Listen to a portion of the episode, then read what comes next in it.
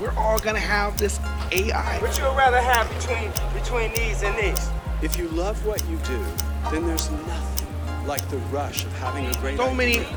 you know, new technologies, but time is still time. You know what I'm saying? You just need to be enlightened. man. Yeah, you man. just need to feel like That's the youth, too. Like like free. That's what I'm saying. How do we maximize time? no more pressure.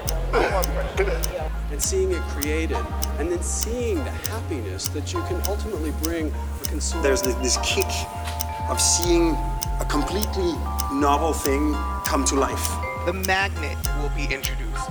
I think that this is an incredibly fertile time for artists. There's no cap on creativity. Hi there. Welcome to Layers,